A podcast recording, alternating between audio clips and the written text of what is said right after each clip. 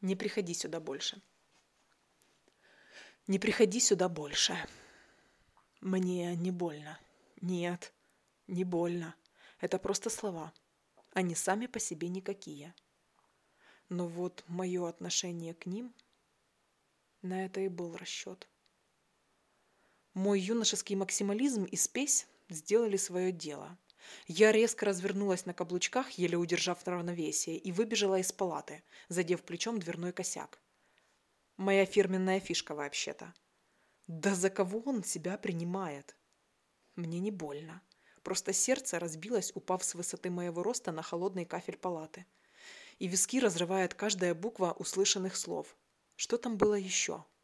Другая, не судьба, разлюбил, придурок. Я ждала его. Преданная овечка медитировала на телефон. Почти не спала и не ела. А он так просто не приходи сюда. Вот кто из нас идиот? Он, что своими руками разрушил и без того хрупкое счастье? Или я, что бездумно бросилась вырывать его из лап смерти? Не приходить? Да меня тошнит от одного его вида. И от себя тоже тошнит. Дура, хоть и не малолетняя.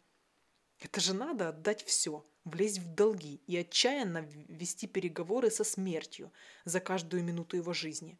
И за что? За не приходи сюда больше? Не приду. Мне сейчас некогда будет. Надо разгребать все то, что наворотила, пока ждала, а потом лечила. Кто ты, кто бы меня сейчас вылечил? Фух, тошнит не по-детски. Стоп.